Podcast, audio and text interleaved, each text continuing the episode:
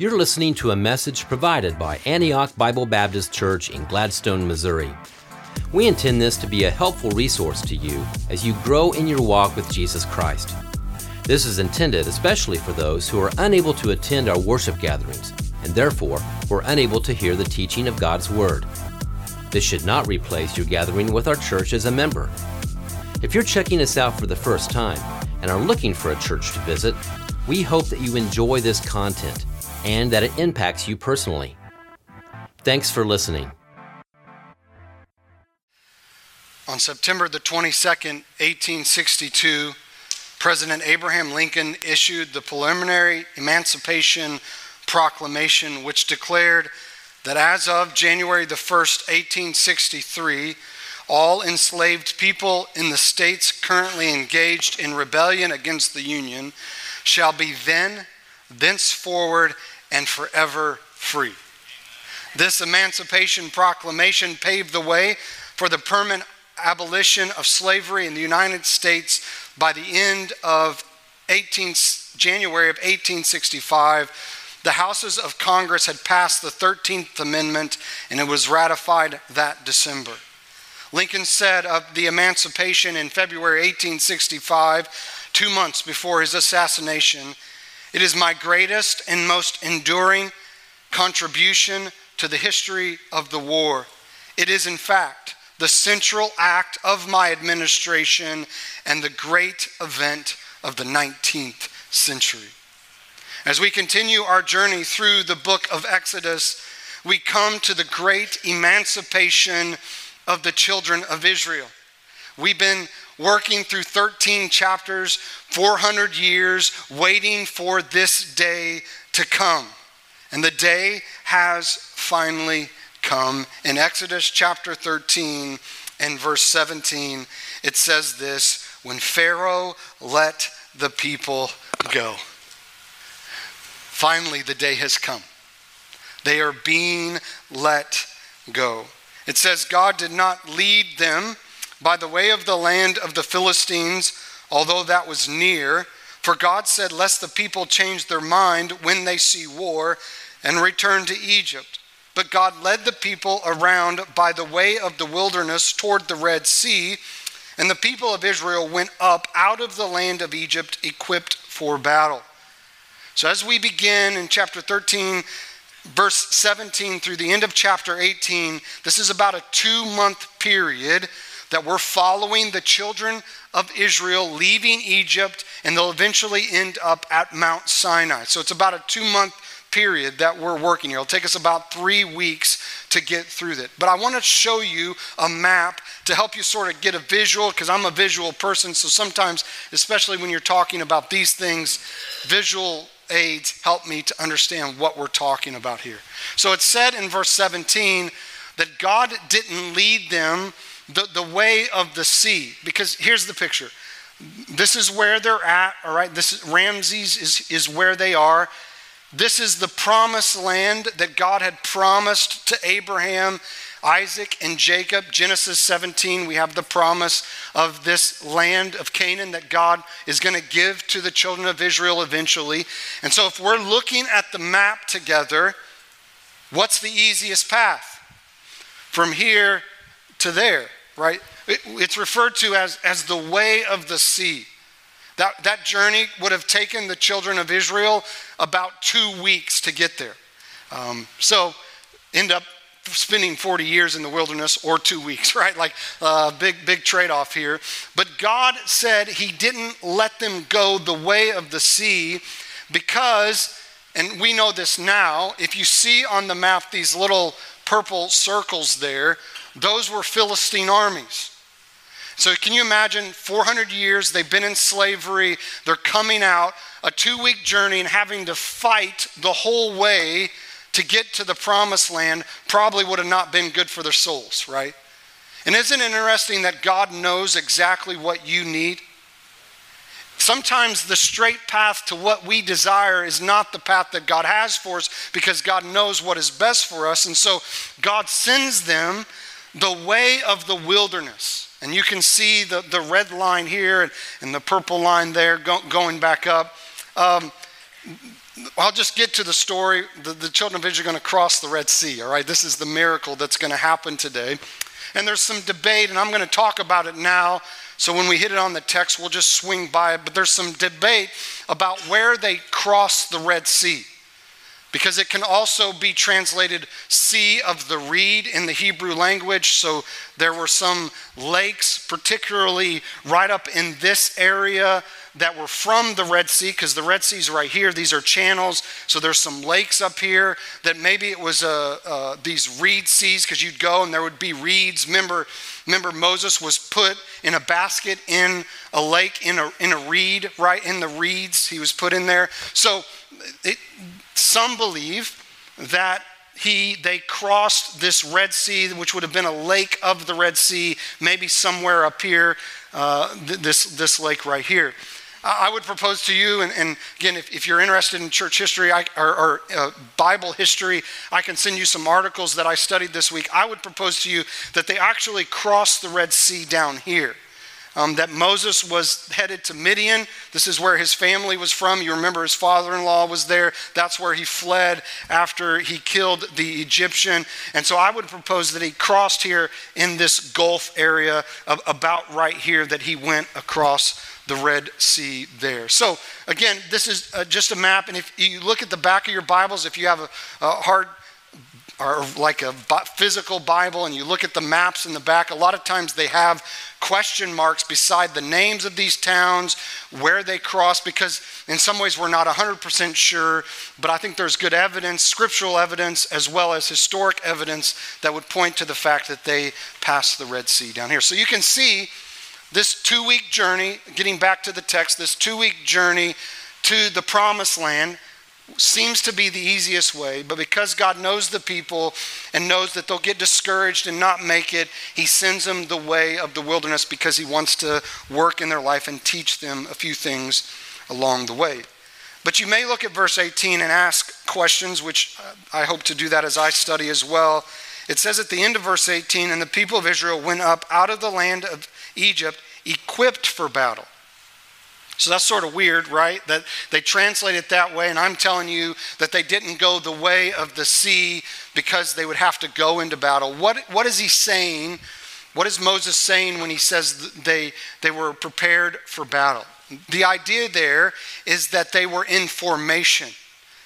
So sometimes I think when we picture the children of Israel leaving Egypt, it's like it was a scurried, like just grab things off the shelf, throw it in bags, and throw it over your shoulder and run for your life kind of idea. It was actually, they were in formation as they were leaving. So that's what the text is saying in verse 18 when it says they were equipped for battle that they didn't just sort of crazily run out of Egypt, that there was actually formation. They were working in sync as they were moving out. Even though God wasn't going to send them to war, eventually He will have them go to war. But as they're leaving, they're leaving in formation. There's one other thing that they wanted to, Moses wanted us to be aware of. And in verse 19, he tells us what that one thing is. Moses took the bones of Joseph with him for Joseph had made the sons of Israel solemnly swear, saying, God will surely visit you, and you shall carry up my bones with you from here.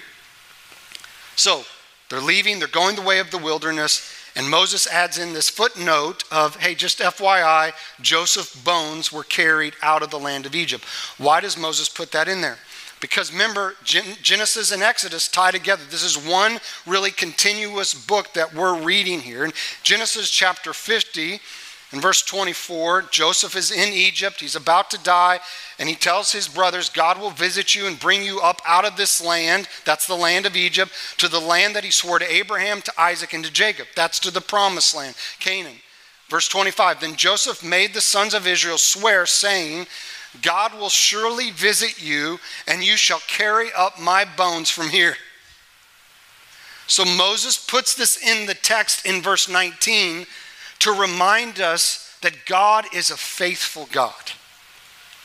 That 400 plus years earlier, when Joseph dies and he tells his brothers, hey, when you leave this land, because God's going to be true to his word, take my bones with you. Moses is taking his bones with him because God is faithful to do what he says he will do. Then, verse 20, then, and they moved on from Succoth and encamped at Etham on the edge of the wilderness. And the Lord went before them by day in a pillar of cloud to lead them along the way, and by night in a pillar of fire to give them light, that they might travel by day and by night. The pillar of cloud by day, the pillar of fire by night did not depart from before the people. So we see this way of the wilderness, we see the bones of Moses are coming, and then we get to see their GPS system of how God is going to direct them. God gives them this cloud. It's one cloud. So sometimes we like to think, well, it was a pillar of fire or a pillar, a pillar of cloud by day and a pillar of fire by night, that that was two different things. It's just one. It's, it's one cloud. During the day, this formulating cloud, and necessarily wasn't a pillar, it was just a bunch of clouds that had come together, would lead them by day and then at night, the cloud would glow, right? So picture something that glows in the dark. At night, the cloud would glow and lead them where they should go. What's interesting about this cloud by day and this pillar of fire by night is that some scholars believe that this was a way not only to direct the people, but to protect the people. You ever been in the wilderness in 100 degree weather? It doesn't really give you energy to continue to travel for very long, right? So that God used this cloud over them during the day. It would keep them cool during the day. And then if you've ever been in the wilderness at night, it gets really, really cold, right? And so God would use the cloud, the, the pillar of fire by night to not only direct them, but to keep them warm. Isn't God good? That He would protect his people and lead his people. Not just say, hey, go out in the wilderness, figure out what you can figure out, and you'll get where you'll get, and it'll be okay. But he's actually directing the people through this pillar of cloud by day and the pillar of fire by night. Now, I don't know about you, but I read that and think to myself, that sort of be nice to have one of those today, right? We reverse out of our garages and we go, and all of a sudden, boom, there's a cloud right in front of me that's going to direct me to where I should go. And I know that's sort of Google today, but they're not God, right? So, so this could be God, right? He's directing us. And we could follow, and like, this is the person I'm supposed to spend the rest of my life with. It's like, oh, boom, the cloud is right over you. Come here, give me a hug. We're going to get married, right? Like, this is the job I'm supposed to take. This is the interview that I'm supposed to have. Like, we can look at them and say, Boy, I wish we had that today. But in reality, I think we have something way better. You see, if we had a pillar of cloud and a pillar of fire, we'd have to go to Egypt, right? We'd all have to be in the same place to follow the cloud. We'd all have to be in the same place to follow the pillar of fire. But here's what God did for you through the person of Jesus Christ He's given you what we refer to as the Holy Spirit. And so now, God doesn't dwell in a cloud that we follow, God dwells in each one of our hearts. And the Bible says that He is the helper. And so, this Holy Spirit that lives inside of us directs our steps. He helps us to know the way that we should go. He convicts us when we go the wrong path, right? He leads us, He protects us, He guides us. And so God is giving us something way better than a pillar of fire by night and a pillar of cloud by day. He's given us the Holy Spirit. Then in verse 14, chapter 14, we'll spend most of our time in this chapter today. The Lord comes to Moses and he tells Moses he wants him to turn back because he's going to create this um, delusion to Pharaoh who's going to hear about it. And in verse 3 of chapter 14, it says, For Pharaoh will say of the people of Israel, they are wandering in the land, the wilderness has shut them in. Right, so that's why I would, some of the reason I believe that it's down in that valley area, that wilderness area, is because you see that they were surrounded by the Red Sea and the two Gulfs. So they're in this area, and he sees them sort of going around in a circle a little bit, and Pharaoh's going to pounce on that and be like, hey, they don't know what they're doing. Let's go. But listen to what the Lord says to Moses. And I will harden Pharaoh's heart again, and he will pursue them. And I think we get to the point of the Red Sea crossing here when it says this I will get glory over Pharaoh and all his host, and the Egyptians shall know that I am the Lord. This is why what we're about to see happen is going to happen. so that God can get the glory and they will know this name, Yahweh. Remember what Pharaoh said when Moses and Aaron went to him the first time? He said, I've never heard of this name, Yahweh. Who is this God? Well, he's about again to know the name of God. He's about to know who Yahweh is because we're about to see God versus Pharaoh part two. So they're wandering in the wilderness. The king of Egypt was told that the people had fled. In the mind of Pharaoh, he says basically, we have made a grave mistake. We need to go get these people back. So he puts together an army of about 600 chariots, men, and they, horsemen, and they go after the children of Israel.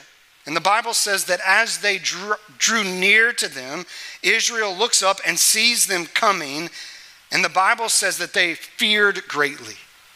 Can you imagine them in this moment? Like, how disheartening did that have to be? Here, their emancipation has come. They've been delivered. This is so exciting. They're getting away from the slavery. And then you turn around, and here comes Pharaoh with 600 chariots coming to overtake them. The Bible says that they cried out to the Lord, which was good. And then they got upset with Moses, which is typical of how it would work. And they said, Is it because that there are no graves in Egypt that you have taken us away to die in the wilderness?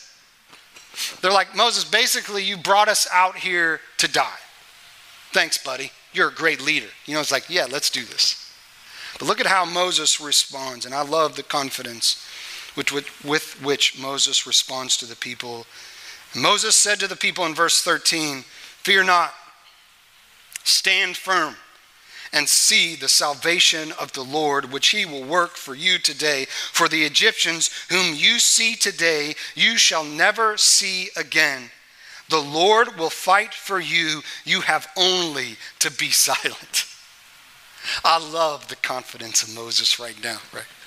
It's like you picture a, a, a, team that is playing together, a football team that's playing together, and all the odds are stacked against them. And they go to get in the huddle with their coach, and the coach says, Get your head up, right?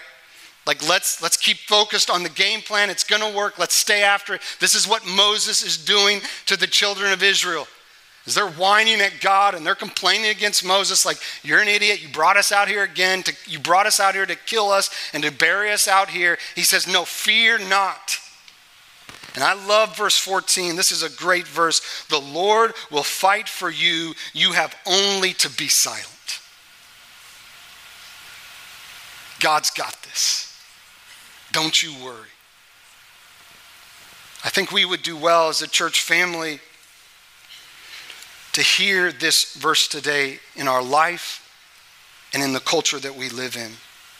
The Lord will fight for you. You have only to be silent.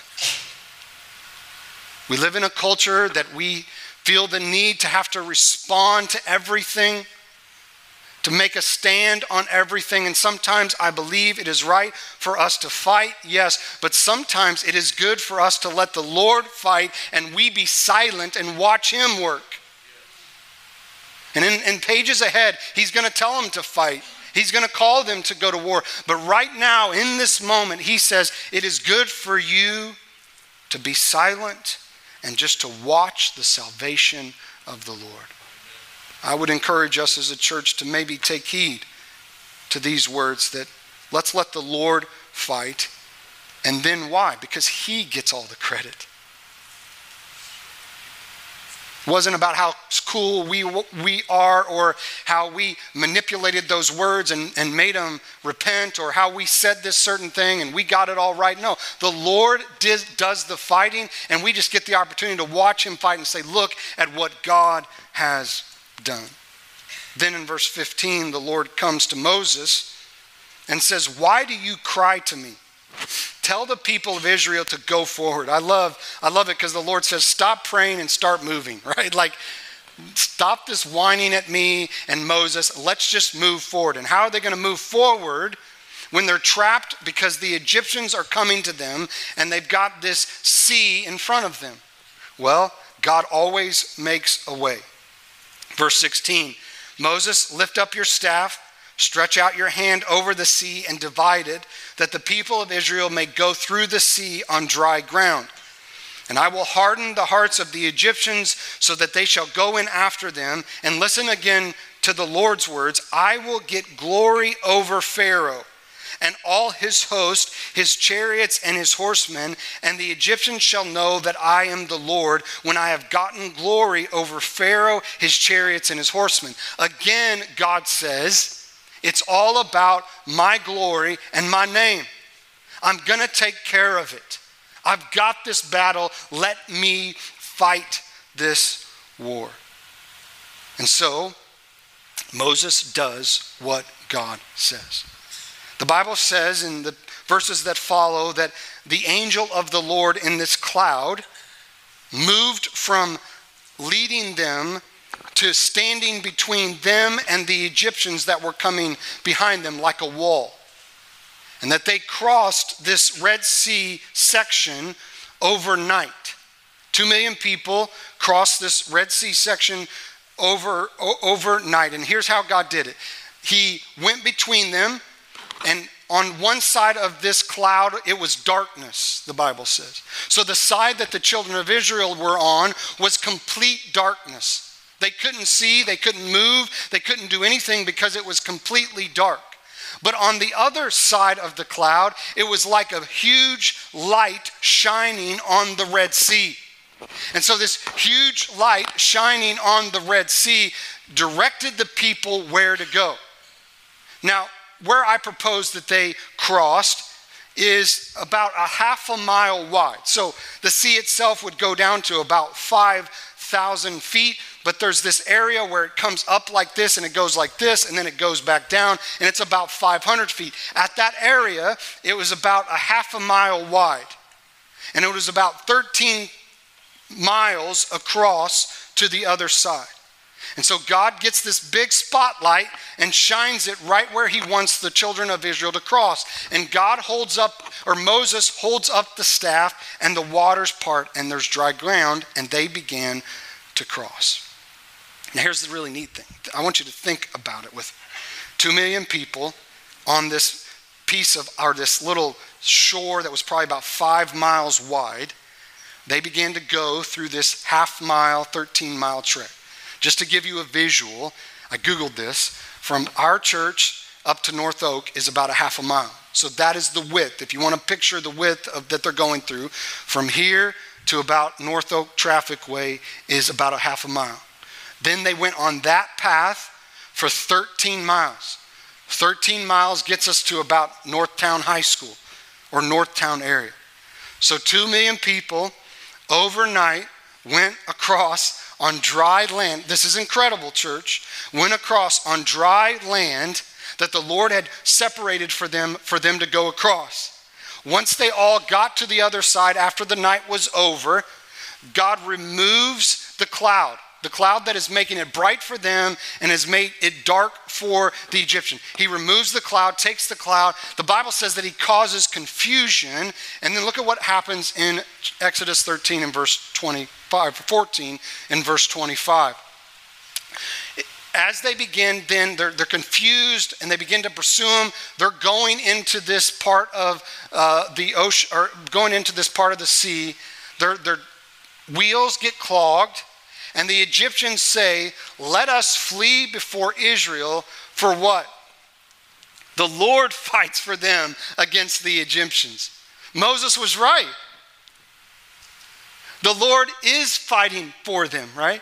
And so they, as they are pursuing them, the Lord is fighting for them, and their their wheels are slowing down, and they're like, We have got to get out of here. And at that moment, the Lord tells Moses, to stick his staff back over the sea. And when he sticks it back over, the waters crash in, and the Bible says that he kills all of Pharaoh's army. God takes care of his enemy. And then look at how the people respond in Exodus 14, verses 30 and 31. Thus the Lord saved Israel that day from the hand of the Egyptians and Israel saw the Egyptians dead on the seashore. Israel saw the great power that the Lord used against the Egyptians. So the people feared the Lord and they believed in the Lord and in his servant Moses. The Bible says, as the people are standing on the shore, looking back to this area that they had just crossed, and as, as Egyptian soldiers are washing up onto the shore, they're seeing the salvation of the Lord. At that moment, it brought them trust in God. It assured them that God was for them and with them. Here's the point of chapter 14 in the Red Sea crossing.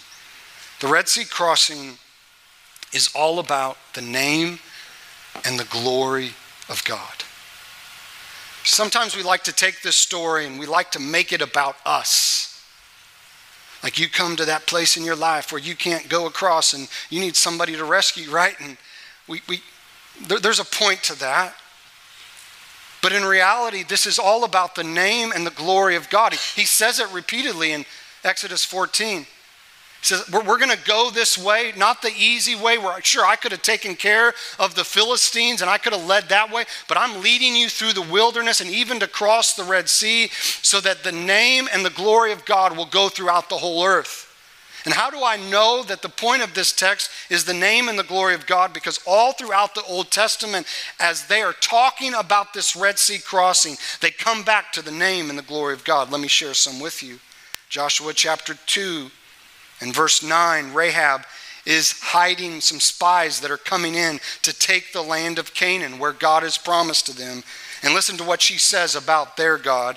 I know that the Lord has given you the land and that the fear of you has fallen upon us, and that the inhabitants melt away before you. For we have heard how the Lord dried up the water of the Red Sea before you when you came out of Egypt, and what you did to the two kings. And as soon as we heard it, our hearts melted, and there was no spirit left in any man because of you. For the Lord your God, He is God in heavens and above, in the heavens above, and on the earth beneath.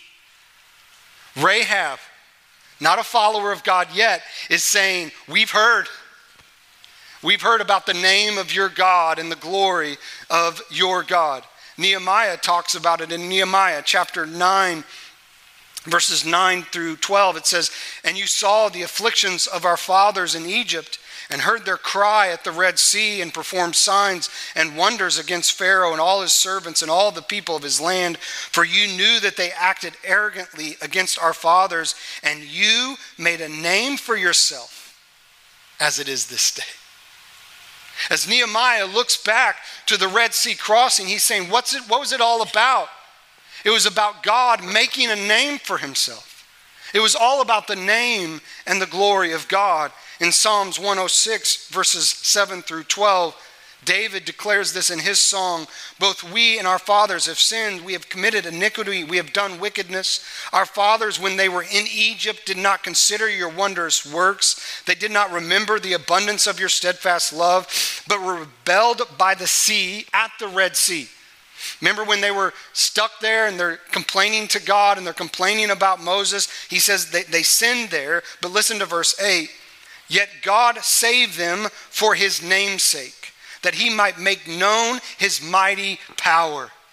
Again, it was all about the name and the glory of God. Isaiah says it in Isaiah 63 in verse 12 Who caused his glorious arm to go at the right hand of Moses? Who divided the waters before them to make for himself an everlasting name? Who led them through the depths? And the answer is God did, right? Because why? It is all about his name and his glory. The children of Israel looked at the crossing of the Red Sea not as a way to make much of their faith, because they know they didn't have the faith to do it, but to make much of the object of their faith, God, Yahweh we, when we talk about sports, it's the idea that you play for the name of the team on the front of your jersey, not on the back of your shirt, right? Not on the back of your jersey. Why? They, had, they were making it about the one that it was about. It's about his name and his glory. You see, the crossing of the Red Sea was to the Old Testament believer what the resurrection is to the New Testament believer. So the Old Testament believers looked back at the Red Sea and say, Did you hear about our God? Did you hear what he did?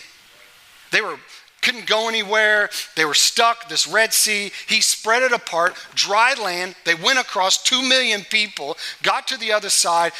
Water came on and killed all the enemies of God. This is incredible.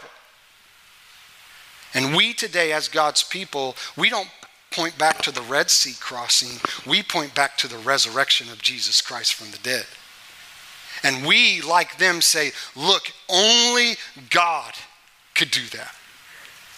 Only God could live the life that we should have lived. Only Jesus could die the death that we deserved to die. Only Jesus could go into the waters of the wrath of God, the judgment of God on our behalf, and only Jesus could come out on the other side and be raised to life. Only Jesus could do that. And so the question I would have for you then is this Do you look back to the death, burial, and resurrection of Jesus Christ as a defining moment in your life?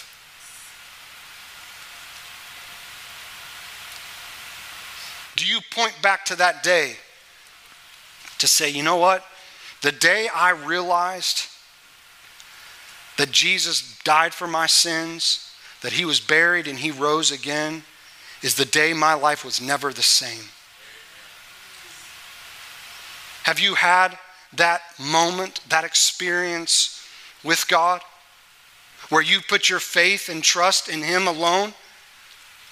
See, someday when I stand before the Lord and He asks me, Steve, why should I let you into heaven? I'm not going to say, well, because I had really good faith, man. Like, didn't you? I was a pastor for crying out loud. It takes a lot of faith to be a pastor. I'm not going to say that to him. What am I going to say? I, I stand before you, and the only reason you should let me into heaven is because you said that Jesus died for me, that he was buried, and he rose again. And I believe that you said, if I believe that in my heart and confess with my mouth, that I'm saved. And so you got to be true to your word. And if you're relying on anything else, then I would say you need to reconsider your heart and your life. If you're relying on a prayer that you prayed, if you're relying on baptism or communion or what you put in, in the offering or, or any of those good work kind of things, if you're relying on any of those things, you're missing the point. Because your life is for the name and the glory of God. And that begins with you putting your faith and trust in Jesus Christ alone. This is our salvation is about the name and the glory of God. Ephesians 1 5 says that we've been adopted into the family of God. Why? Verse 6 for the praise of his name. Our sanctification, which is becoming more and more like Jesus Christ, is about the name and the glory of God. In Matthew 5 16, it says, Let your light so shine before men that they may see your good works and do what? Glorify your Father who's in heaven. So our growth in Christ is all about the name and the glory of God. And ultimately, someday, our glorification. This idea that one day we will see Jesus face to face, that one day we will get to our promised land, that is heaven, and our glorification where we will become like Christ. Even then, it will be all about the name and the glory of God. Listen to John's words in Revelation chapter 22 in verses 3 and 4, as he gets a glimpse at the new heaven and the new earth, he says, No longer will there be anything accursed, but the throne of God and of the Lamb will be in it, and his servants will worship him, and they will see his face, and his name will be on their foreheads. Pretty clear what heaven's going to be all about. It's going to be all about the name and the glory of God. I would encourage you today to remember that your life, my life, is all about the name and the glory of God.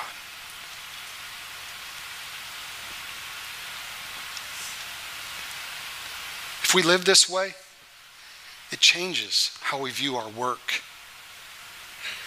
It changes how we view our addictions. It, it changes how we view our good days and our bad days. It changes how we view our suffering. Why? Because it's ultimately not about me. It's about the name and the glory of God because sometimes we're going to be led to places where only God can get the glory. And that's how it should be because that's what we were made for. We were made to make much of the name and the glory of God. So, how do the people respond then? They believed God, the Bible says, they feared the Lord. And then in chapter 15, the Bible says they have a party, that they sing together and celebrate what God has done. Verse 15, verse 1 Then Moses and the people of Israel sang this song to the Lord. If you go down to verse 21, the ladies get in on it too, and they sing a song in response to Moses' song as well. So, can you imagine in this moment, two million people on the other side of the Red Sea, believed God, fearing God, and now they're singing to God. Can you imagine the noise of two million people singing? You go to a concert, right? Go to a concert at Arrowhead or whatever it's called now. Um, you go to that concert and you hear 40, 50, 60,000 people sing, it's loud. Garth Brooks concert, pretty loud, you know, when people are singing. Got friends in low places, it gets pretty loud in there. Right? But can you imagine two million people? And they're not singing just because it's a sort of a catchy lyric, catchy, catchy uh, phrase. They're singing because of what has just happened. They're singing because they're seeing this, this enemy of God that, is, that has kept them in slavery for years floating at their feet. That God has been true to his word and they sing to God. Here's the reality, church the people of God are a singing people. The people of God are a singing people. You go back in history, the people of God sing. They sing because it's just the natural thing that when God changes our hearts and our life, we sing to Him. It, we praise Him with our mouth. The past, the people sing. The present, the people, we sing together. That's why it's important that we gather and sing. Like when we gather as a church family, we're going to sing.